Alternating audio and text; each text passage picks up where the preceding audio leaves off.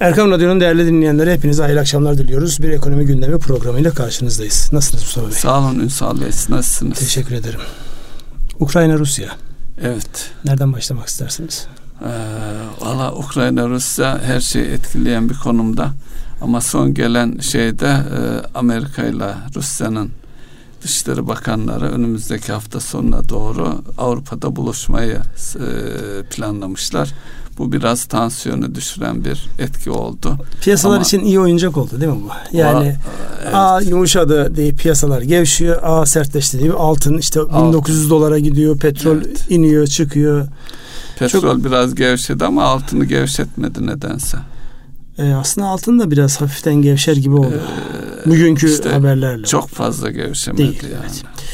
Şimdi, Petrole göre az gevşedi. Yani petrolde tabii özellikle İran faktörü gündemde. Yani bugünlerde çok uluslararası e, çok haber var.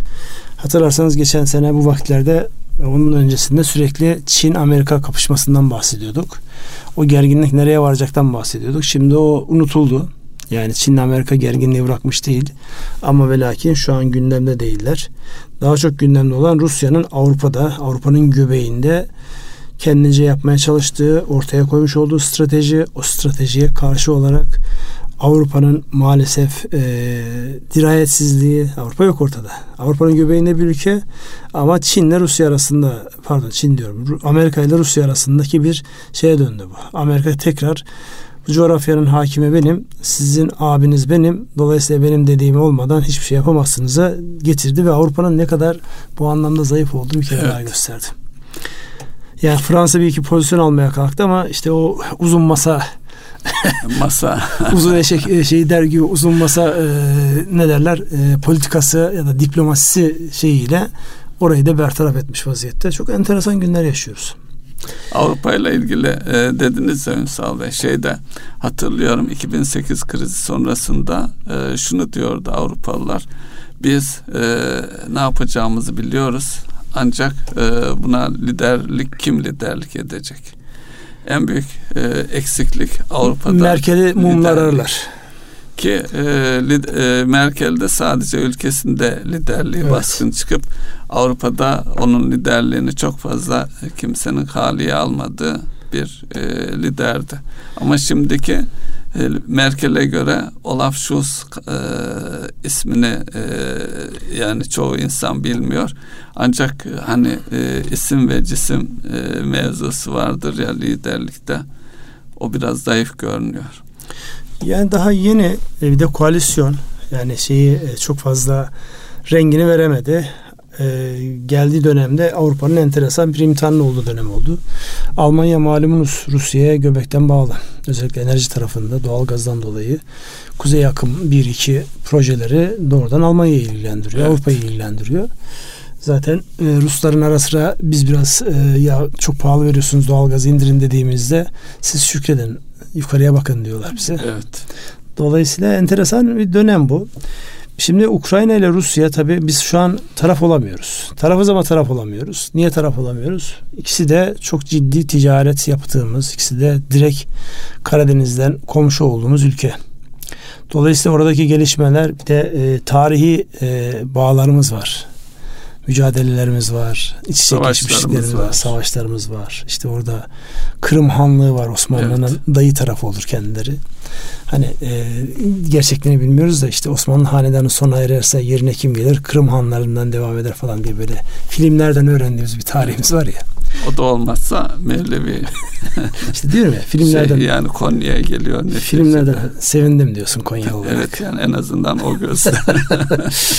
evet şimdi geçtiğimiz hafta cumartesi günü önemli bir e, gündü. Ne açıdan önemli bir gündü? Bakan e, Hazine Maliye Bakanı Nurettin Nebati'nin e, geniş katılımlı iş dünyasını toplayarak e, tedbir paketleri ya da e, yeni ekonomik model diye adı şimdi değişti. Türkiye ekonomi modeli diye bir isime dönüştü. Hızla isim değiştiriyor orası da. Onun detaylarında özellikle e, yastık altındaki kaynakların altın başta olmak üzere oraya işaret edildi. Kaynakların ekonomiye kazandırılması ile alakalı bir süreç anlatıldı uzun uzun. Ondan sonra da e, devreye Cumhurbaşkanımız girdi. Cumhurbaşkanımız da özellikle enflasyonun artmasında e, engelleyici unsur olarak görülebilecek bir KDV indirim duyurusu yaptı.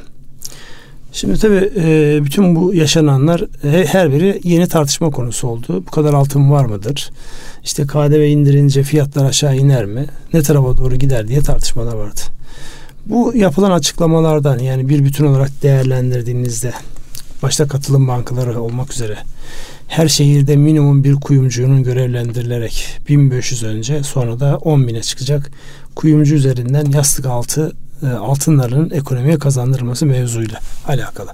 Hangi başta yer almak istersiniz? Vergiyi mi, altınları mı, yastık altını mı?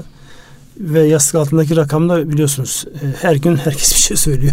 Kafamız iyice karıştı. Yani 5 evet. bin ton mu, 3 bin ton mu? Ne kadar ton? Yani, ton e, ton yani. Ton şeyde uğraşmayalım. 300 milyar dolar civarında bir e, atıl duran altın olduğundan söz ediliyor. Bunu daha önce e, altını konuşacak isek e, bundan aşağı yukarı e, 7-8 yılı geçti sanıyorum. Katılım bankaları başlatmıştı o zaman. E, sistem şöyle işliyordu. Bankaya götürüyordunuz, altını veriyordunuz, onların eksik bırakıyordunuz yani.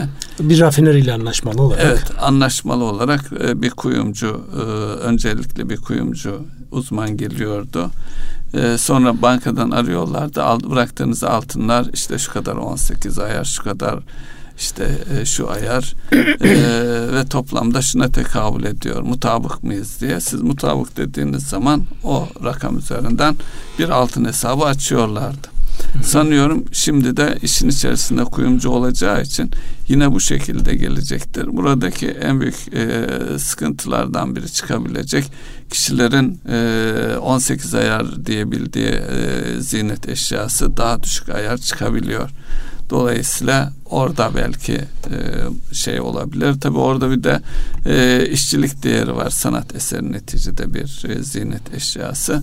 Kaybedilen şey o olacaktır ama e, bunun yanı sıra bir de şey altınlar var. Çeyrek altın işte e, yarım altın. Darphanenin çıkardığında problem yok. Onlarda Onun değerinde hiçbir sıkıntı yok. yok. Evet, evet. Yani insanlar eğer onu getiriyorsa onun getireceği de götüreceği de bellidir. Sıkıntı evet. öteki o işlenmiş altınlar. Evet, Özellikle işlenmiş zin, zinet olarak işlenmiş, üzerine işçilik girmiş olan altınların işte e, çünkü insanlar alırken çok fazla ayarına bakmıyorlar. Daha çok böyle Bilemiyoruz görseline zaten, bakıyorlar. Evet. Yani 18 deyip 12'yi de almış olabilirler. Olabilir. Bu anlamda çok şey var. Çünkü özellikle kuyumculuk sektörü yeni yeni düzenlemeler gelmekle beraber en kolay girilen çıkılan sektörlerden bir tanesi gibi duruyor. Yani oradaki o yetki yeterlilik neyse o konulara girmeyelim. Ama dediğiniz Meslek doğru. standartını da burada vurgulayalım evet. yetkinlik konusunda. Dediğiniz doğru. Özellikle burada üç tane, dört tane ayak var. Bir tanesi tasarruf sahibi. Öbürü kuyumcu, rafineri, ve bunun karşındaki devletin bu işi nasıl e, algılayacağı alakalı. Dolayısıyla aynı kur korumalı mevduatta olduğu gibi zaman içerisinde düzenlenecek, zaman içerisinde şekil kazanacak bir başlıktır bu. Onu öyle değerlendirmek lazım. Etkisi ne olur? Dediğim gibi şu an tartışmalar muhtelif. Yani katılım bankaları bu işe başladığında sonra ticari bankalar da başladı. İki mevzu vardı. Bir, toplanan bu altınların banka açısından anlamı ne? Banka ne yapacak bu altınları? Yani mevduatı Türk lirası ya da yabancı para olarak topladığınızda bu bellidir. Türk lirası ya da yabancı para üzerinden kredi verirsiniz. Altın üzerinden krediyi kime verirsiniz? Nasıl verirsiniz? Böyle bir kredi var mıdır? Sorusunun cevabı uzun yıllar tartışıldı. Ee, çözüm olarak da katılım bankaları buradaki altınları ya doğrudan e, götürüp Merkez Bankası'nın sağlamış olduğu imkanla muzam karşılık olarak Merkez Bankası'na park ettiler ya da e, swaplama yani finans tekniklerini kullanarak e, swaplayarak riski üzerlerine alarak doğrudan gelirinden kendilerinin faydalanabilecekleri bir mekanizma kurdular. Şimdi burada öngörülen hadise nedir? Yani burada 300 milyar dolar, 150 milyar dolar, yarısı 75 milyar dolar neresinden bakarsanız gelecek olan rakamı altın olarak aldınız, endekslediniz arkadaki mekanizma nasıl işleyecek? Arkadaki mekanizma bir kere buna e, dayalı olarak hazine borçlanmaları olacak diye düşünüyorum. Yine e, bankalar açısından e, bir sorun yok faizli sistemde onu e, altın üzerinden de e, e kredi olarak kullandırabilirler ama kime kullanır? E, Alır mısınız siz altın üzerinden kredi? Ee, çok zor tabii evet. Yani orada. şimdi orada bir şey mekanizması kur kurumalı da olduğu gibi bir mekanizmaya ihtiyaç var tam anlamıyla e, reel ekonomiye aktarılabilmesi için. Ya burada işte o kuyumculuk sistemini devreye soktuğunda yani kuyumcuların vitrinlerinde o şıkır şıkır duran altınlar yerine yani numunelerini tutup gerektiğinde alıp eritilip işçilik gibi hususlar mı ön plana çıkar? Yani burada aslında Anadolu'da şöyle bir şey var. Yani bunu herhalde düzenleme yapanlar biliyordur, görüyordur. Mesela Anadolu'da birçok şehirde şöyledir. İnsanlar güvenlik gerekçeleriyle ellerindeki altınları gelir kuyumcuya bırakırlar. Gerektiğinde işte e, birilerine takı olarak götüreceklerse ya da satıp bir şey yapacaklarsa kuyumcuyla hesaplaşırlardı. Şimdi burada aslında e, zımni olarak kuyumculuk sektörünün Anadolu için söylüyorum İstanbul için bu ne kadar geçerlidir onu çok kestirmek mümkün değil olduğunu da zannetmiyorum.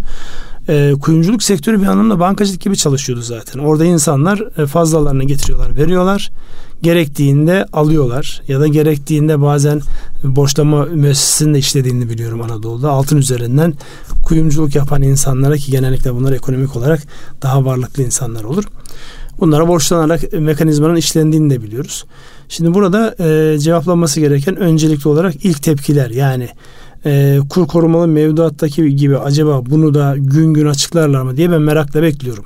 Yani izlenmesi gereken bir taraf. Evet. Ve e, işte Dünya Altın e, Birliği'nin e, istatistiklerine dayandırılarak ortaya konmuş bu atıl fon tutarının gerçekten ne kadar olur ve insanların psikolojik olarak bunu ne kadarını bankalara getireceğini hep beraber göreceğiz. Tabii bu arada yeri gelmişken Anadolu'da bahsettiğiniz kuyumcuların belli bir banka gibi hareket etme fonksiyonunu e, birkaç yılda bir de bazı kuyumcular ortadan kaybolur ciddi riskler doğar idi.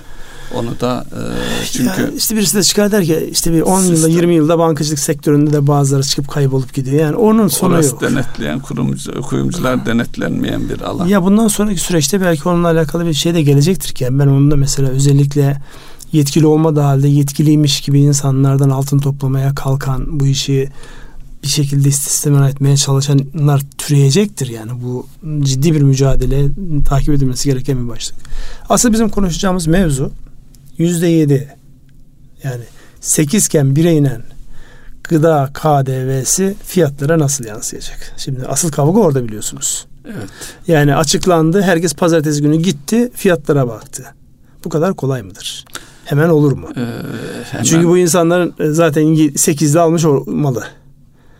Nereden indi de e, kendi katlamış olduğu KDV'yi nereden e, indirecek? Nasıl indirecek bundan sonraki süreçte diye ister istemez sorulur hale Şimdi, geldi. E, pazartesiden itibaren e, fi, e, alışveriş fişleri de sosyal medyada yoğun olarak paylaşılmaya başlandı.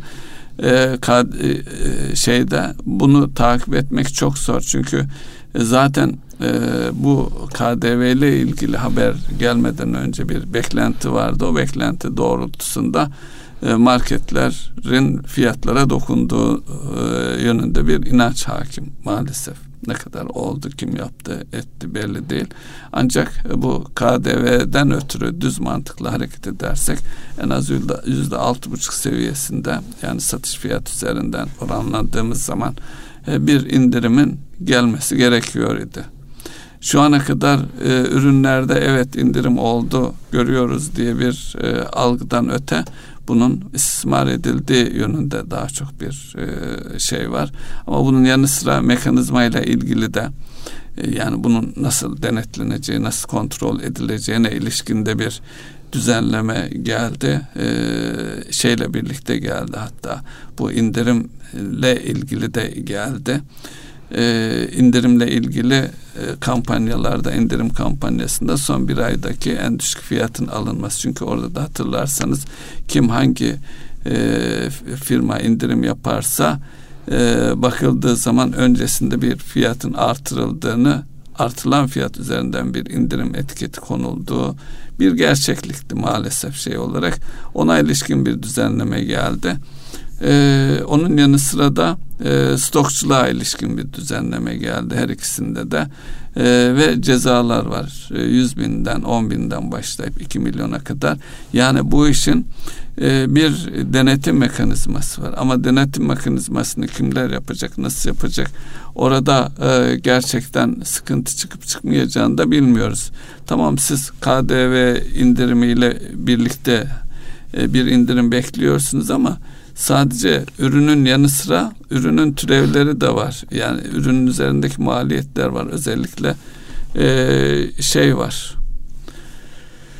Benzin fiyatları arttı. Akaryakıt üzerinde artışlar var. Ee, işte işçilikte var. Diğer e, ürünün tedarikinde dünya fiyatlarına bağlı olarak özellikle e, buğdaydı, yağdı filan o tür şeylerde artışlar var. Bunların hepsi KDV indirimi ne kadar törpüleyecek bilmiyoruz. Mesela az önce şeyle ilgili konuştuk. Ukrayna hadisesiyle ilgili. Mesela şu son gevşemeyle birlikte yani biraz e, müzakerelerin öne çıkacağı beklentisiyle birlikte buğday fiyatlarında e, artışlar geri alındı gibi bir sonuç doğdu. Ama siz e, alımınızı yani bir market olarak düşünün hangi fiyattan yaptınız o fiyat üzerinden KDV'niz vardı işte indirdiniz ama ürünün fiyatı arttı gerçekten çok zor sıkıntılı bir süreç bu. Evet zor süreç ama beklentiler yani karşılıklı oluşturulan şey var. Yani burada e, enflasyonla mücadelenin e, yani kötü niyetli olduğu düşünülürse kötü niyet varmış gibi düşündüğünde yaklaşım farklı olur. Evet. Ee, mecburiyetten, zorunluluktan gelen ya da piyasa şartlarından, dünyadaki gelişmelerden gelen olursa farklı sonuçlar olur. Bir de orada enteresan olan şey vardı. Enflasyonla mücadele timleri diye bir kavram duyduk. Evet. O da e, enteresan bir kavram olarak şeyimize geçti. Literatürümüze geçti. Çünkü yani nar sisteminin uygulanmadığı, fiyatların böyle kesin bir yerler tarafından belirlenmediği bir mekanizmada oradaki insanları nasıl sübjektif olmaktan objektif olmaya çekeceksiniz? Yani bir de bu işi yapanlar e, ticaretin içerisinden gelmeyen, memuriyetten gelen insanlar. Evet. Yani şekil şartlarına baktığında oradan ne kadarının e, işte iyi niyetli olarak, ne kadarının piyasa şartlarının, ne kadarın kötü niyetli olarak işlendiğinin algısında yine bir sübjektif yorum devreye girecek. Maalesef. Hepsinden ötesi şimdi Türkiye'de şunu tartışıyor olmamız lazım. Piyasaların ne kadar organize? Özellikle gıda piyasalarını konuşuyoruz. Şimdi bir pazar olgusu var. Doğrudan üreticiden tüketiciye ya da üreticilerin işte çeşitli kanallarla sattığı yerler var. Yani oralardaki kayıt düzeni e, ne kadar şey ki yani e, yerinde ki bunun üzerinden nasıl bir değerlendirme yapacağız? Yani çok bilinmeyen soru var burada. Tabii ki e, niyet enflasyonla mücadele. Niyet özellikle e, her gelir grubundan ama özellikle dar gelir grubunun e, daha fazla hırpalanmasını engellemek. Ama ve lakin uygulama e, kağıt üzerinde durduğu kadar kolay görünmüyor. Dolayısıyla zor bir süreç. Allah yardımcılar olsun. Evet. Geçenlerde bir tane yine sosyal medya artık bu konuda şey oldu ya ana rehber e, öncü oldu ya bir fiyat vermişler. Zannedersem domates ya da benzeri bir üründü. Alış fiyatı 3 lira taşıma işte 6 lira işte e, bilmem e, reklamda ambalajlamaydı falan filan filan filan. Finans 20, var mı 28 içinde? lira yok finans yok. Finans dolaylı olarak başkalarına şeyler. 28 liraya satılıyor işte yazmış. 3 liraya mal edilen 28 liraya nasıl satılır? Şimdi burada yani buraya dikkat çektiğinde ne konu 3 liradır ne 28 liradır. Tamam 28 liranın fahiş olduğu belli yani 28 liraya evet. kış gününde domates yemeği ver. Yani insan oraya geliyor. Mecbur musun domates? Zorunlu mudur kış gününde yemek noktasında ya da bu fiyatlarla ne kadar temel ihtiyaç halinde duruyor. Ama bir taraftan yaklaşım tarzı itibariyle hep böyle bir suçlu arama. Yani bunu objektif olarak adam yazmış. Tarla fiyatı 3 lira. Şu kadar taşımaya verdim, bu kadar ambalaja verdim, bu kadar fire bilmem ne yönetimi oldu. İşte marjımı koydum. Fiyatım bu dendiğinde biz açık iletişime de çok e, şey bakmıyoruz. Onu zaaf olarak görüyoruz. Bir realite yani. Yıllardır işte karpuz hepsi şey yapılır ya tarlada 25 kuruş. Biz işte kilosunu 5 liraya, 10 liraya, 20 liraya yiyoruz gibi tartışmalar olurdu. Dolayısıyla buradaki yani birisini hedef göstererek, birilerine hedef göstererek asıl e, kötü niyetliler arada kaybolup kaynayıp gidiyor. Birileri de avuçlarını ovuşturuyor yani. Bizim için e, oynaklık çünkü herkesin Evet. birçok insanın böyle özellikle kötü niyetli insanların kollayıp da bulamadığı fırsattır aynı zamanda. Onun için burası zor bir süreç. Ee, burada e, saydığınız maliyetler içerisinde e, ambalaj gerçekten son dönemde kağıt, plastik, diğer ürünlerde hem dövize bağlı hem de yurt dışından e, tedarik ettiğimiz hele hele şeyde yurt dışında da fiyatların yükseldiği dikkate alınırsa gerçekten ambalaj e, fiyatları çok arttı. Onun için e, biz tüketicilerin de her e, kişinin e, ambalaj malzemelerini çok dikkatli kullanması, onları tekrar dönüş e, yeniden kullanılabileceğini dikkate almak lazım. Yeniden kullanım bize para kazandırmıyor E, yani. mevzuat sadece değişikliği vardı özellikle çevreyi şişelerde falan tekrar eskiden hatırlarsanız e, içecekler maden suyundan gazozuna kadar tüm geri dönüşümlüydü yani. Hocam ısraf ekonomisini insanlara yaşam tarzı haline getirdikten sonra onları çok kolay yapamaz. Ya şu olur insanlar özellikle geri dönüşüm olacak ürünlerini ayıklar. İşte e, çöpe atacaksa onu ayrı bir yere atar. Fakat bunu uygulamak gerçekten çok zordur. alışkanlık oluşturmak gerekiyor. O da çok zor. İşte gerekiyor dediğinizde komisyonu havale ettiniz. Yani ben başladım şöyle yapıyorum cümlesini kurar mısınız lütfen? Ee, kuramıyorum. Bir ara başladık ama sürdüremedik. İşte. Sürdürmek en büyük önem. Hepimizin yaşadığı hadise bu. Evet yani o çevreye kirlenen 500 yılda 1000 yılda yok olmayan işte plastik ürünleri hakeza diğerler falan ayıklıyorsun. Piller. Mesela pilleri Piller e, daha tehlikeli. oturduğumuz sitede e, pil toplama kutusu vardı. Pilin haricinde her şey var o kutunun içerisinde. Çünkü çöp şeyi olarak algılamış. Herkes atmış onun içerisinde. Bir müddet sonra Toplanmıyordu onun için. Bir, bizde de var. Kocaman bir e, kutu konmuş. O kutunun dolması seneler alır. 100 yıl diyorsunuz. daha, daha düşük şeylerle e, yapılsa e, daha şey. Deutsche Welle'de bir program izlemiştim. E, orada e, şeyle ülkelerin şeyini kıyaslıyor. Türkçe yayınıydı.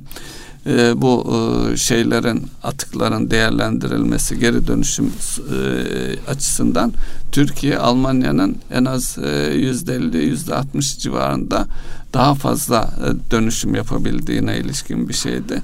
Bunda da sanıyorum işte caddelerde, sokaklarda e, görüyoruz. E, bu ambalaj malzemelerini toplayan, geçimini oradan sağlayan insanlar. Onlar var. topladığı için biz daha fazla yapıyoruz yoksa Ben bizim sanayimiz hayır bizim sanayimiz hurdaya dayalı bir sanayi. Demir çeliğimiz hurdaya dayalı, plastiğimiz hurdaya dayalı. Yani biz hurda işlerini Ciddi gemi, seviyoruz. sö- gemi söküm işimiz İşte var. hurda işini e, seviyoruz. Yani işin içerisinde bir de hile karışmasa hurda işini seviyoruz yani. Sanayi yıkımcılar, sökümcüler, gemi sökümcüler, inşaat sökümcüler yani bu çok ciddi bir ekonomi var orada. Dolayısıyla yani e, o kağıt toplayan insanlar da e, şimdi artık Afganlılar o şeyi e, almış vaziyette. Yani en büyük organize e, kağıt toplayıcıları ya da atık toplayıcılar Afganlılar oldu. Dolayısıyla bunları değerlendirdiğimizde onun bir ekonomisi olduğu için anlam ifade ediyor. İşte evlerdeki insanlara mesela deseniz ki e, işte her verdiğiniz pet şişeden şu kadar para alacaksınız deseniz orada bir ekonomi oluşur anında. Yok yani onlar oluşmadığı için ne yapıyor? İnsanlar çöp atıyor. Çöpten birileri ayıklayıp ekonomiye kazandırıyor. Neyse. E, geldiğimizde, özünü geldiğimizde evet dediğiniz doğru. Dünyada ambalaj fiyatları arttı. Ambalajın ham maddesi olan. En önemlisi işte mazot yani çiftçinin ürettiği malzemenin markete gelebilmesi için çok ciddi bir e, transfer taşıma yükü var. Oradaki en büyük girdi. E, maalesef ithalatçısı olduğumuz %99 ithalatçısı olduğumuz petrol.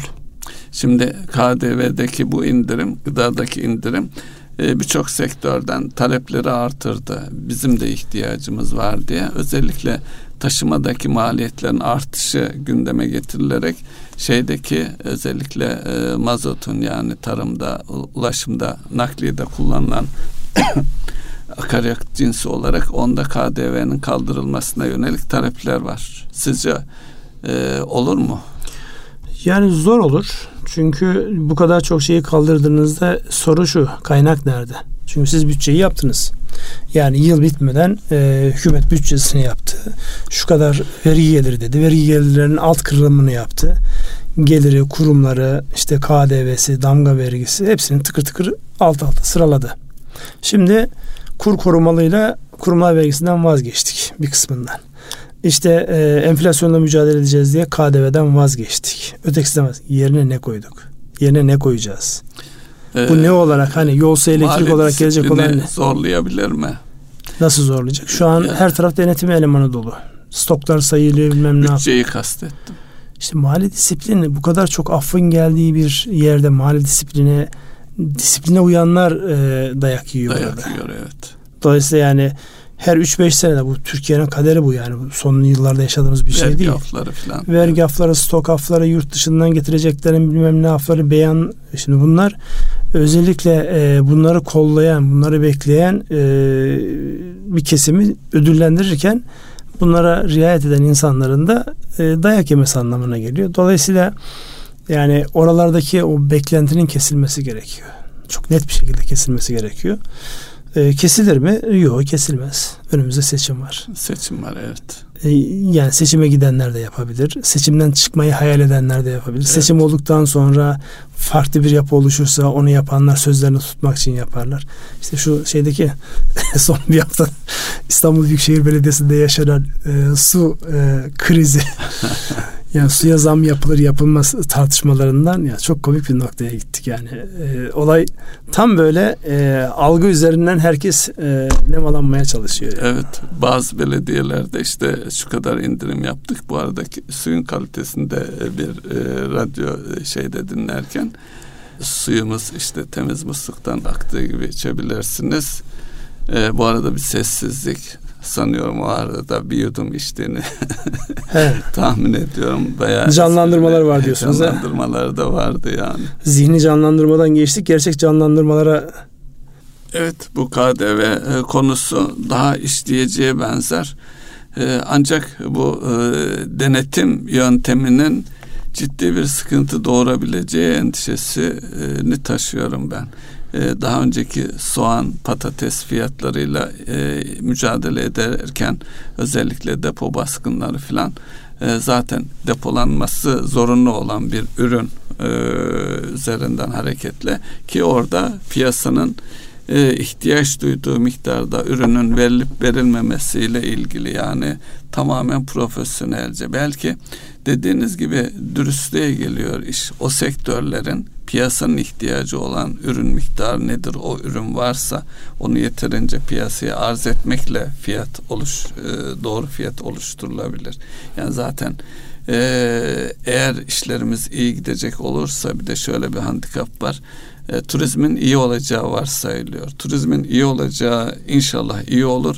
Ancak gelecek birkaç milyon turistin de gıda fiyatları üzerinde yukarı doğru yönlü bir baskı oluşturacağı e, gündemde. Buna ilişkin de bir takım şimdiden hazırlıkların, tedbirlerin hele hele e, et ihtiyacı konusunda bir e, tedbirlerin alınması gerekiyor. Ama nasıl alınır bilemiyorum. Ya şimdi bu sadece bizde olan bir e, konu olmadığı için yani bütün dünyada fiyatlar yukarı giderken şimdi bunun e, bizde tedbir aldığınızda yurt dışındaki transferi de yani enflasyona transfer etmiş oluyorsunuz burada. Elbette. Dolayısıyla bir taraftan kurun getirmiş oldu. Hadi kur 35-40 gündür bir stabil noktaya geldi. Yani daha da mı fazla oldu? 20 Aralık'tan bugüne ee, kadar geçtiğine göre evet. evet. Aşağı yukarı. 40-45 günlük evet. bir zaman içerisinde daha stabil bir hale geldi. Ama o stabil hale gelirken ki uğramış olduğu işte 8'lerden 13'lere geldiğini düşündüğümüzde o çok ciddi bir maliyet var orada yüzde yetmiş, yüzde seksen bir maliyet var. O maliyeti dikkate aldığımızda dünyadaki işte eğer canlı hayvan e, ithal edecekseniz onların üzerine fiyatları geldi. Yani bu sadece Türkiye'nin değil dünyanın yönetmesi dünyanın gereken bir hadise. Bizdeki tedbir olarak ortaya konan şeylerin evet o an tedbir olarak duruyor. Fakat arka tarafta e, yani biraz da belirsizliğin getirmiş olduğu kısmi zorunluluk e, yeni problemler çıkarabiliyor. Mesela şey sıkıntısı yaşanıyordu biliyorsunuz. E, bu kurlar arttığında e, işte kaynakla alakalı, likitlerle alakalı sıkıntı vardı. Bir ara 45'leri duyduk kredilerin kullandırma oranlarında. Evet. Mevduatta 25 lira çıktı. Şimdi 17-18 lira düşmüş kredi kullandırımlar ama kullanmak isteyen kimse yok. Evet. Şimdi bu iniş çıkışta o gün ihtiyacı olan yüksek fiyatlardan kullanan insanlar şu an elleri böğürlerinde ciddi bir maliyete katlandı. Zorunlu. Nereye yansıtacak? Evet. E şu an geldi aşağı bu fiyatlar kalıcı mı burada? kalıcı olsa dahi firmaların limitleri var mı? Çünkü özellikle bu kurların artmasından dolayı KGF'nin işte burada onu, onu konuşmamız gerekiyor. KGF'nin devreye girdiği, nerede devreye girdi? Teminatlarda ciddi açıklar oluştu. Yani yüksek maliyetli kredi kullandırımlarının karşılığında piyasa fiyatları 60 olsa dahi gayrimenkul başta olmak üzere teminatların ama e, bankacılık sisteminin değerleme mantığı içerisinde acil satış fiyatı dediğinizde piyasa fiyatını dikkate almıyor. En az yüzde otuz altını dikkate alıyor. Yani daha da açık konu. Dolayısıyla böyle bir şey olduğunda teminat açığı var. O teminat açığı ile alakalı KGF konusunu isterseniz biraz ele alalım. Burada nasıl uygulanacak? Bu uygulamanın çarpan etkisi var mı?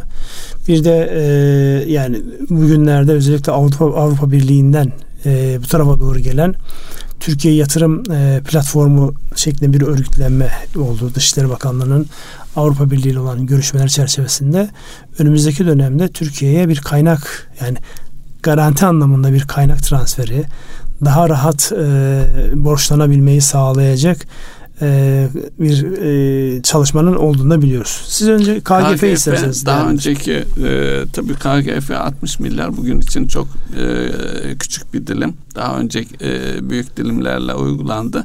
E, o zamanki tecrübeleri bu dönemde kullanmayı hedefliyorlar. Yani KGF kapsamında belli sektörlere özellikle yatırıma yönelik e, krediler kullandırılacak ve sıkı denetleneceğini de anlıyoruz. Yani bunu krediye aracılık eden banka ve onun arkasındaki e, sektörle ilgili bakanlıkların da denetleneceği, denetleyeceğini görüyoruz ve e, rakamın nispeten düşük olmasının da e, şöyle bir şey var beklentisi demek ki bundan sonra çok daha ölçülü yani nereye gittiğini kontrol ederek adım adım e, hareket edilecek dilimler halinde hareket edilecek diye bir beklenti var.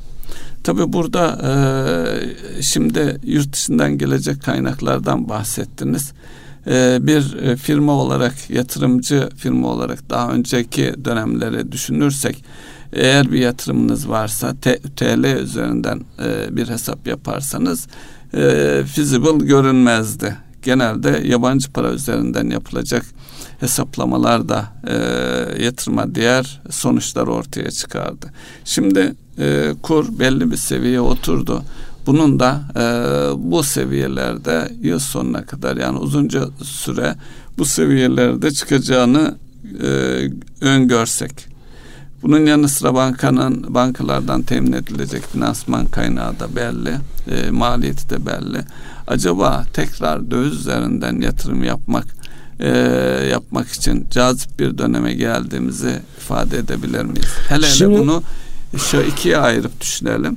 E, bir e, tarafı yaptığınız yatırımda ihracat yapacaksınız. İkincisi yaptığınız yatırımla yurt içindeki şeylere e, ihtiyacı karşılayacaksınız. Şimdi döviz üzerinden borçlanarak insanların yatırım yapması yüksek enflasyonist dönemlerin olmazsa olmaz unsurlarından bir tanesi. Çünkü döviz yani e, bu şey değil ama ritmik artışlarla 3 yılda, 5 yılda, 7 yılda bir ani zıplama yapıp orada e, kalma eğiliminde olan bir şeydi en azından Türkiye açısından. Belli dönemlerde işte 2018'deki bu papaz krizi arkasından yaşanan diğer şeyler işte son kur ataklarıyla baktığımızda e, bu ritmin e, yani 3 yıllık 5 yıllık 7 yıllık gibi değil de daha kısa aralıklarla ve daha böyle e, suni diyebileceğimiz gündemlerle oluşturulduğunu görüyoruz. Dolayısıyla e, kurum bu kadar böyle kırılgan olduğu, ne olacağı ile alakalı beklentilerin e, kafada netleşmediği dönemlerde döviz üzerinden borçlanıp yatırım yapmak eğer getirisi de dövizle alakalı bir şey değilse çok riskli. Zor bir süreç. Düşünsenize yani siz şimdi geçen sene yüzde yirmi ile borçlanacakken e, katılım bankalarından ya da ticari bankalardan gittiniz döviz aldınız. Döviz borçlandınız. 80. Yani bunun neresini hangi ticaretle neyle çıkaracaksınız? Eğer yapmış olduğunuz borçlanmanın karşılığında size döviz kazandıracak bir faaliyet yapmıyor iseniz şayet. Dolayısıyla bu e, yani e, şunu sormak lazım. Psikolojik olarak şu an kurlar uzun süre döviz üzerinden borçlanmayı sağlayacak seviyede mi? Evet. Tam da soru bu. Soruyu ben size soruyorum. Seviyede mi? Ee, işte e, kurun şimdi e, son 45 güne baktığımız zaman kur buralarda kalabiliyorsa enflasyonda işte yüzde elliye dayanmışsa dolayısıyla kur bu seviyede kaldığı müddetçe döviz üzerinden borçlanmak yani avantajlı hali. Kalır mı peki ha? Ben sorun o zaten. Ee, Kalır mı? Şimdi şöyle düşünün yani şimdi siz burada ciddi teşviklerde bulundunuz. Yani ne yaptınız? Sadece halka açılan e, 7 firmanın örneğinden e, bahsederek elimizde çünkü o örnek var. Başka bir örnek yok. 7 tane firma toplam 2 milyar TL'lik elindeki döviz bozduruyor. Bunun karşılığında 168 ya da 170 yuvarlıyorum yani şu an rakamlar önünde değil. Ama yaklaşık %10, %10'un altında bir vergi avantajı sağlıyorlar. Yani 2 milyar TL'lik döviz satışı yaptılar. Bu insanlar bozdurdular. 168-170 milyon TL'lik vergi avantajı sağladılar. Şimdi baktığınızda burada Şimdi ben e, elimde döviz olan birisi olsam kur, geçti yani sürede bitti. Kur, dün bitti. Kur, 25'ine e, uzatıldı şey beyanname. Beyanname 25'ine uzatıldı. İşlemin kendisi 17'sinde bitti. Öyle mi? Tabii. Ben e, o nedenle uzatıldılar işte O nedenle yani 17'siydi geçici vergi beyannamesi hmm. verildi. Evet. Aynı güne denk getirmişler. Yani o gün hala satmaya hakkı var. Siz o gün beyanname ver diyorsunuz. Yani bu yani önceden planlamada gözden kaçmış bir şey olsa gerek. Neyse en azından düzelttiler. Şimdi orada baktığınızda yani şundan emin olmanız lazım. Yüzde onluk bir vergi avantajı yakalayacaksam ben burada. Ama kurun ne kadar artacağıyla alakalı Ama kur garantili şeye götürüyorsunuz. 6 ay kullanamıyorsun o parayı. Evet sadece 6 ay kullanamıyorsun. Sadece 6 ay. Siz işletmelerin yani günübirlik yaşadığını unuttunuz galiba. Ee, şimdi şunu da açıkladılar peşinden onun teminat olarak kullanılabileceğini. geç onu şimdi yani teminat kendi paranı teminat olarak verip ondan sonra tekrar bir şey kullanacak. Bu yani iç içe baktığında uygulaması zor olan bir hadise. Evet, biraz hulle gibi oluyor ama. Yok hulle değil canım. Yani işte bir şey bir çözüm öneriyorsunuz. O çözümde insanlar hemen bir boşluk buluyorlar. Siz o boşluğu tekrar bir çözümle tedavi etmeye çalışıyorsunuz. Bu normal yani. Olması gereken de bu zaten. Ama şunu soruyorum ben soruma e, cevap alamadım. Siz dediniz ya döviz üzerine yatırım dönemi geldi mi acaba? Evet. Geldi mi acaba sorusunun cevabı bu kadar döviz bozulmasına rağmen yani bakanın ifadesi 10 milyar dolar civarında bir bozum olacak diyordu. Şimdi bakanın söylediği herhalde bir veriye dayanıyordur ben bilemem onu. 10 milyar dolar bozulmuşsa şayet kur nerede bu açıklamanın yapıldığında 13.50'lerde. Şu an nerede? 13.50'lerde. 13.50'lerde. Demek ki birileri de ama BOTAŞ gibi ithalatı kuvvetli olan yapılar ama başka ithal eden yapılar bir taraftan da döviz talebi var. Talebi var. Dolayısıyla yani sizin en rahat aşağı gelmeniz gereken bölümde. Yani şeyde gördük. Kredi kullandırma oranlarında gördük. Yüzde otuz beşleri, yüzde kırkları e, bu likidite bolluğu, işte e, Türk lirasına dönme, Türk lirasının elde rahatlamış olması aşağı getirdi. İşte kamu bankalarında 17-18'ler, özel bankalarda 22'lere kadar geldi ve şu an yani risk iştahı düşük. Kimse kredi kullanmak istemiyor şu dönemde. Çünkü önünü görmesi lazım. Yani e, böyle bir zamanda e, dediğim gibi döviz üzerinden borçlanma konusu yani kocaman bir soru işareti. Öbür taraftan hala e, elinde şey olan döviz olan insanlar tutuyorlar hala. Evet. Yani o açıklanan 300 küsür milyarlık rakamın %50'si dövizden geldiğiniz ama toplam rakamın içinde karşılaştırdığınızda çok büyük rakam değil bu da. Yani 10 milyar dolar değil mesela. Ee, biraz daha kurların izlenmesi gerekecek herhalde. Ama o da bir zorunluluk. Yani her e, şeyi özellikle yurt dışında kaynaklı makine teçhizat ona yönelik şeylerde zaten döviz üzerinden. Evet o döviz üzerinden orada alacaksın. Ülke kredileri var. Onları kullanmak için de ülke e, döviz kredilerine evet demek zorundasınız bir firma olarak. Ya, yatırım yapmak istiyorsan zorundasın. Yani yatırım yap, yapacak mısın yapmayacak mısın? Sorunun cevabı o. Ee, yatırım anda, yapma için birinci kural ne? Ekonomik olarak gelecek 5 yılın 10 yılın okuyabiliyor olman lazım. Ben size sorayım okuyabiliyor musunuz gelecek 5 yıl 10 yılı?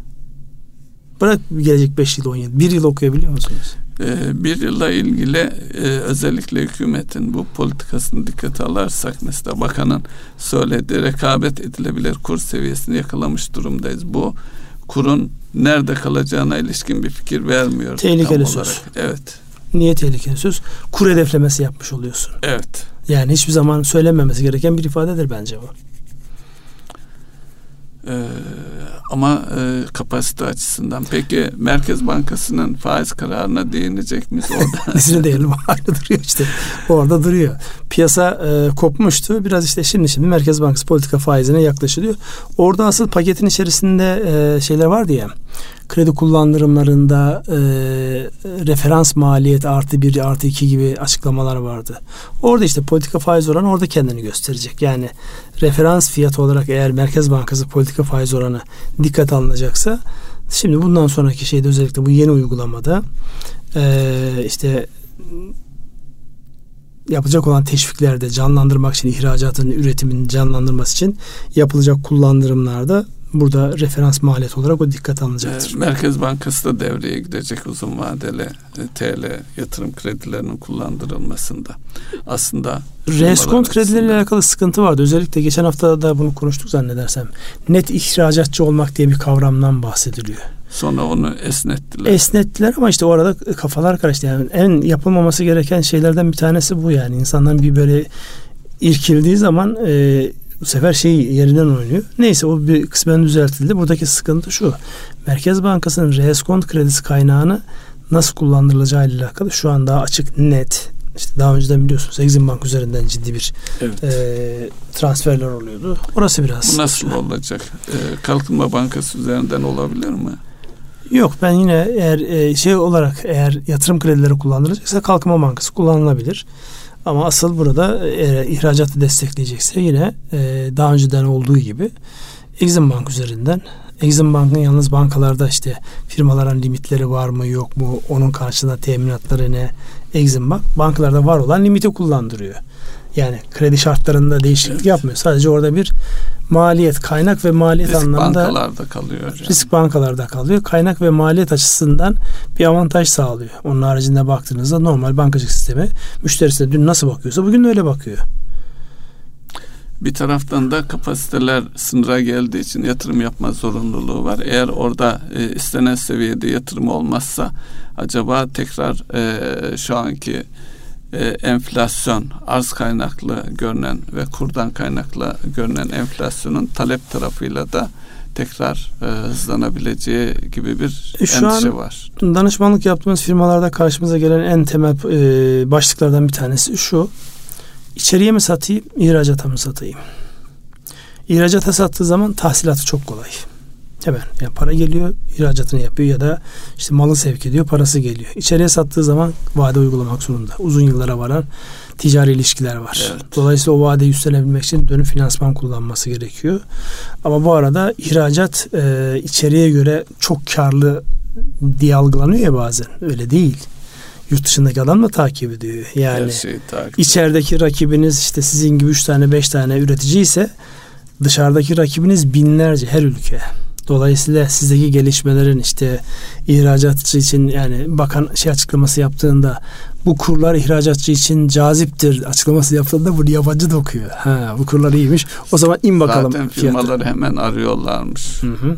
Ee, Hindistan'dan bile yani. Tabii e, yani arar yani. Ben olsam mal aldığım yerdeki gelişmeleri takip etmez mi? Evet. Ha bu fiyat sizin için cazipmiş o zaman daha önceden 5 dolara satıyordun 4,5 dolara vereceksin. Şimdi der. Covid, Covid ile ilgili e, dünyanın fabrikası e, konumundaki Çin Covid ile ilgili sıfır vaka e, politikası uyguluyor. Ödü Şimdi patlıyor. Batı ülkelerinde özellikle kuzey ülkelerinde neredeyse tamamen serbest bırakıyorlar. Yani maskeyi e, şeyi sınırlamaları.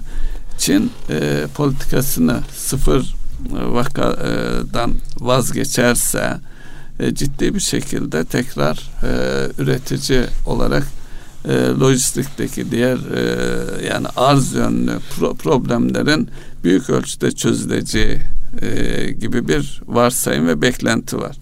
Çin böyle bir karar verebilir mi? Verirse kısa sürede yine ben e, böyle bir karar verse bile bunun etkisinin en az 6 ay süreceğini düşünüyorum. 6 aydan sonra pozitif etkileri olabilir. Şimdi Çin orada e, tabii renkli bir siyasetçi simayı kaybettik biz bu arada. Trump gibi bir adam gitti. Ya yani her gün şimdi, her gün vukuat oluyor. Şey krizinde bu Ukrayna krizinde of, olsaydı ne tweetler e, görürdük. Hatırlıyor musunuz bizimle ilgili? Onları mahvedeceğim demişti. Sonra Cumhurbaşkanımız e, konuşmuş onunla telefon konuşması akabinde de Türkiye'ye 100 milyar yatırım yapacağız açıklaması. Ne işte? 24 saat içerisinde olmuştu bunlar yani. Çok böyle renkli bir simayı kaybettik. O zaman hatırlarsanız şey için bu Covid için önce kabullenmediler ya yani Çin'de çıkmış Chinese virus dediler. Çin virüsü. Evet. Onunla hani İspanyol gribi gibi. İspanyol gribi de İspanya'da çıkmadı ama aralara yapıştı kaldı hala İspanyol. Evet. Dolayısıyla Çin virüsü diye lanse etmeye kalktılar ama Çin buna çok çabuk uyandı ve mesela o algının bile Çin ekonomisini nasıl sarstığını gördükleri için çabuk öğrenmişler yani sıfır. Limanı kapattılar geçen de hatırlıyorsunuz. Evet. Bir kişi de görmüş koca limanı kapattılar. İki hafta kapattılar. Dolayısıyla yani tepkiler bu anlamda sert çünkü onun etkilerinin nerede kullanılacağını biliyorlar. Daha önceden SARS'ta benzer şey yaşandı. Yani Çin bunun dayağını geçmişte birkaç kere yedi. Dolayısıyla bundan sonra dayak yememek adına e, fazla tedbirli geziyorlar. İşte umurunda da değil yani şey olarak kendi ekonomisi açısından. Yok büyüyor yani. Yani şimdi Çin'de şöyle dışarıda değil içeride büyüyeceğim dese o insanların bir kere konforunu bozduktan sonra bir tekrar onları eski yerine getiremezsin. Onun için rahat. Yoksa Çin sadece içeriye büyümeye kalksa bir 10 sene dünyanın en büyük büyüyen ekonomisi olarak devam eder. Çünkü hala nüfusun yarısından fazlası evet. sefalet sınırında. Ona başladı ama.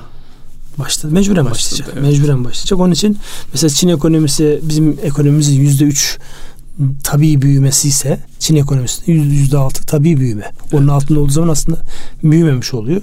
Dolayısıyla bunları bir kenara not olarak e, düşelim. Evet diğer konulara geçelim. Biz şimdi benzer e, konularda özellikle geçen haftanın e, cumartesi günü yapılan açıklamalar, KDV indirimi, Ukrayna-Rusya meselesi. Şimdi uluslararası piyasalara baktığımızda az önce biraz değindik. Özellikle bizi fazlasıyla ilgilendiren e, temel e, unsur petrol fiyatları. Şimdi petrol fiyatlarına baktığımızda 95 doları görmüştü. 95 dolara yakın bir seyirdeydi. Şu an 89, 88 oralara gelmiş vaziyette. Orada iki tane etki var. Az önce de biraz değinir gibi olduk. Nedir o? Ee, gerilimin biraz azalması. Hepsinden önemlisi İran'la başlayan nükleer e, silah üretimiyle ya da nükleer e, gücün kontrolüyle alakalı yeniden müzakerelerin başlıyor olması burada bir rahatlama sağlamış gibi duruyor. Ee, öbür taraftan da tabii petrol ihracatçısı, net petrol, petrol ihracatçısı olan ülkeler başta Körfez olmak üzere biraz Körfez'e girmemin, girmemiz lazım. Evet. Çünkü orada ee, önemli görüşmeler Cumhurbaşkanı'nın önemli ziyaretiydi. Yani iki tane ziyaret vardı geçtiğimiz hafta. Bir tanesi İngiltere ziyareti. İngiltere ziyaretiyle alakalı çok fazla bir şey yansımadı piyasaya. Yani konuşamadık. Bakanın ziyaretini diyoruz. Bakanın ziyaretini ama Birleşik Arap Emirlikleri'ne Cumhurbaşkanımızın yani neredeyse kabinenin tamamıyla yapmış olduğu ziyaret oldukça e, renkliydi. Oldukça e, ne derler ümit vaat eden e, anlaşmalar, görüşmeler oldu. Şimdi buradan değerlendirdiğimizde önümüzdeki günlerde Türkiye'nin şu anki bu sıkışmışlığından çıkmak açısından, kaynak açısından yurt dışı şeye başladı tekrar Türkiye Eurobond ihracına başladı biliyorsunuz. Evet. Yurt dışından borçlanmaya başladı. İçerideki borçlanmalar e, fena gitmiyor oranlar biraz yukarıda kalmış olsa dahi en azından yani dönecek kadar şeyde bir problem yok. Orada bir sıkıntı yok. Bir merkez şey bankaların sendikasyonları ile alakalı ne yapıyorlar? O konu çok böyle gündeme gelmiyor açıkçası. E, sendikasyon dönemi daha çok sonbaharda e, Nisan'a kadar Nisan'dan ve. Kasım'da şey var. Zaten şu an evet. Kasım işareti yani. Kasım'da bir büyük yüklü ödemeler var. O zamana kadar olan sürecin mevcut şeyle rahatlıkla döneceğine dair işaretler var. Eurobond'la ilgili e, oran e, bir, bir puan kadar önceki borçlanmalara göre yükselmiş durumda. 7.25. E, CDS'ler nasıl yükseldi. değerlendireceğiz? Ya CD, CDS'lerimiz Borçlanmada yani sıkıntı primi. yaşamıyoruz ama. Ya zaten Türkiye e, hiçbir döneminde borçlanmada sıkıntı yaşamadı. Çünkü borcunu ödemede hiç kimseyi sıkıntıya sokmadı. Yani bugün baktığımızda Rusya moratorium ilan etti, ötekisi bilmem ne yaptı falan yani tarihi anlamda baktığınızda evet. Yunanistan bambaşka şeyler yaptı.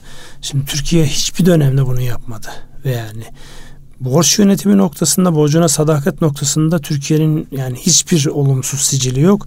E kalkıyorsunuz makro rakamlara baktığınızda şu an önümde hala Türkiye'nin kamunun borçlarının yani devletin borcunun toplam borçlar içerisindeki gayri safi yurt içi oranı hala 39 40 41'ler seviyesinde.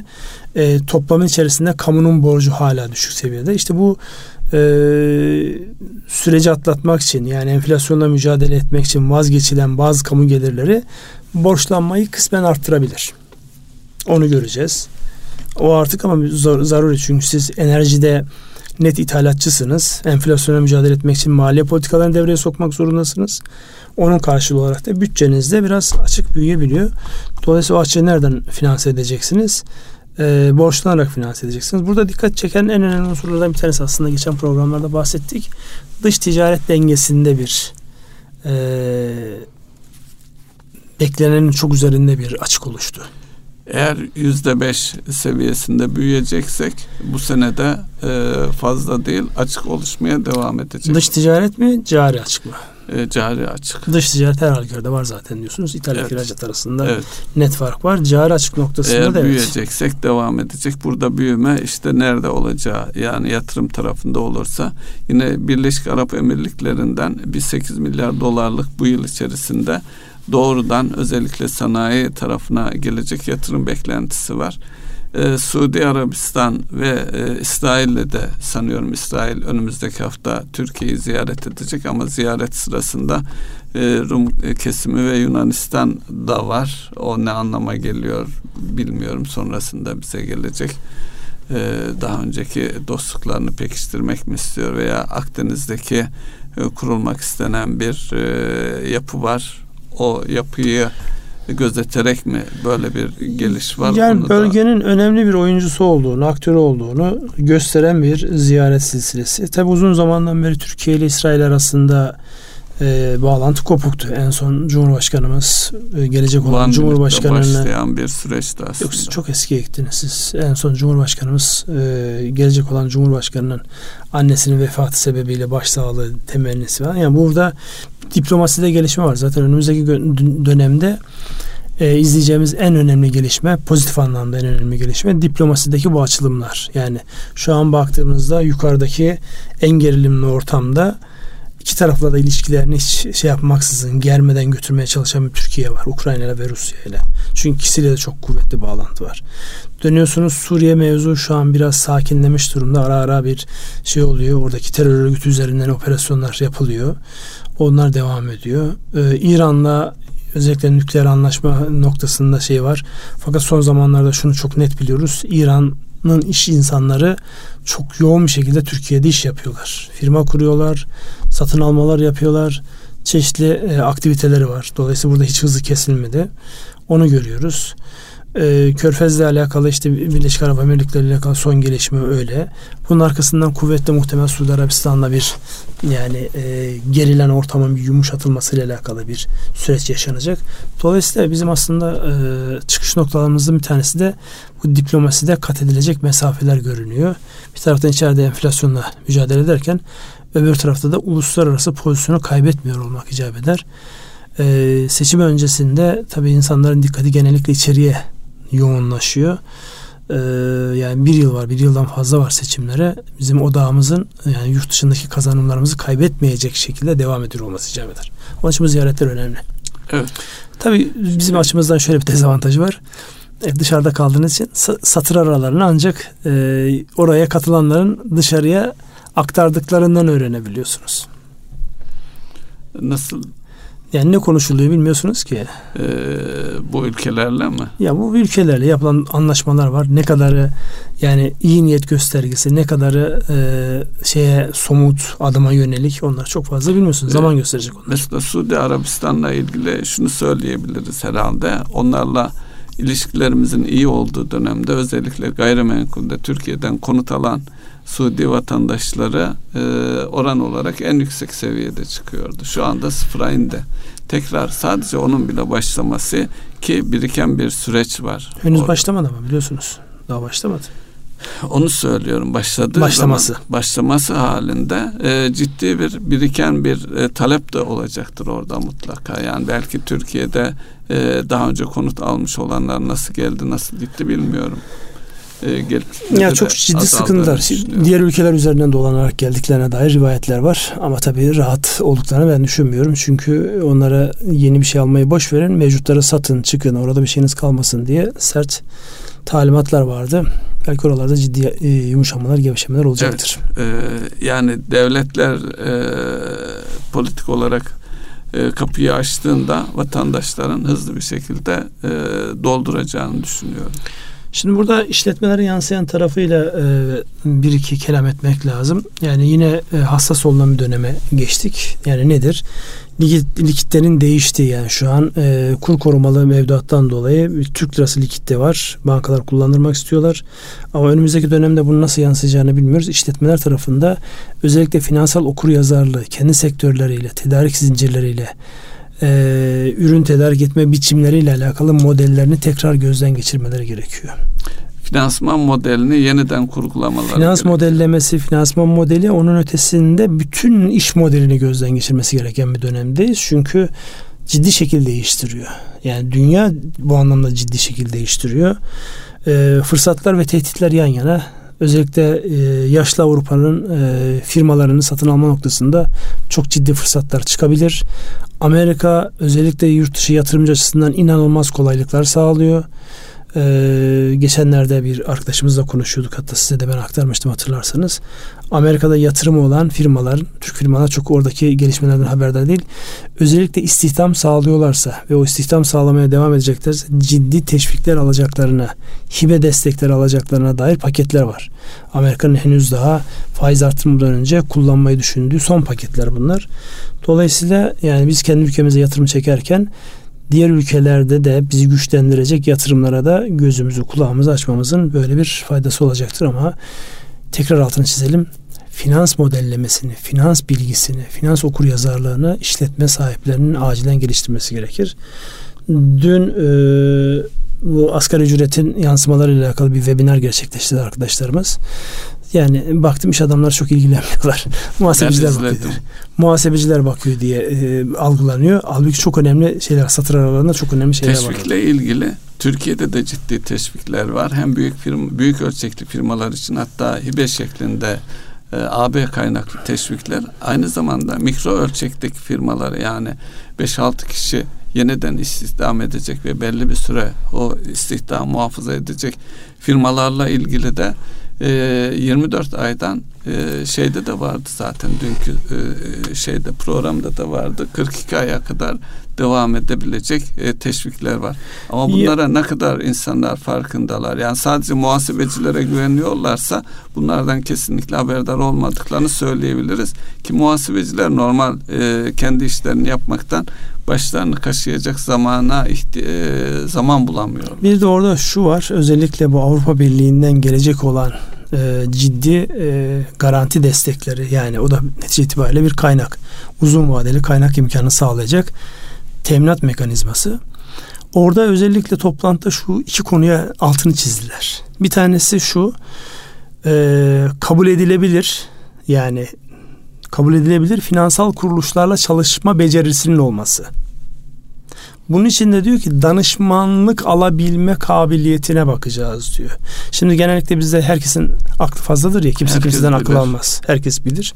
Özellikle danışmanlar sevilmez. Çünkü onlar sizi, bildiği için patrondur. Zaten. Sizi bizi sevmez kimse kolay kolay. Çünkü yani biliyorum iddiasıyla ortadasınız. Dolayısıyla e, Avrupa Birliği'nde 51 milyar euroluk yapılacak destekte iki şey var. Bir çalıştığınız kurumlar uluslararası kabul görür olan kurumlar olsun. E, finansal kurumlar. Finansal kurumlar olsun. İkincisi de yani onlarla çalışabilme beceriniz olsun. Bunun için de danışmanlık alabilme becerinizi geliştirin diye altına basa basa vurguladılar. Orada bütün sanayi odaları, ticaret odaları, sendikalar, iş adamları, dernekleri falan yani bayağı sert bir e, şeydi yani. Kalabalık kavi, bir. kavi bir ekipti. Dolayısıyla herkesi bu anlamda uyandırdılar. Evet. Oradan e, Mehmet abimiz uyarıyor. Bitirin artık yeter çok konuştunuz diye. Allah razı olsun. Bitirelim mi? Buyurun. Erkam Radyo'nun değerli dinleyenleri bir ekonomi gündemi programının sonuna geldik. Sürçülisan eyleysek affola. Hayırlı akşamlar diliyoruz. Hayırlı akşamlar.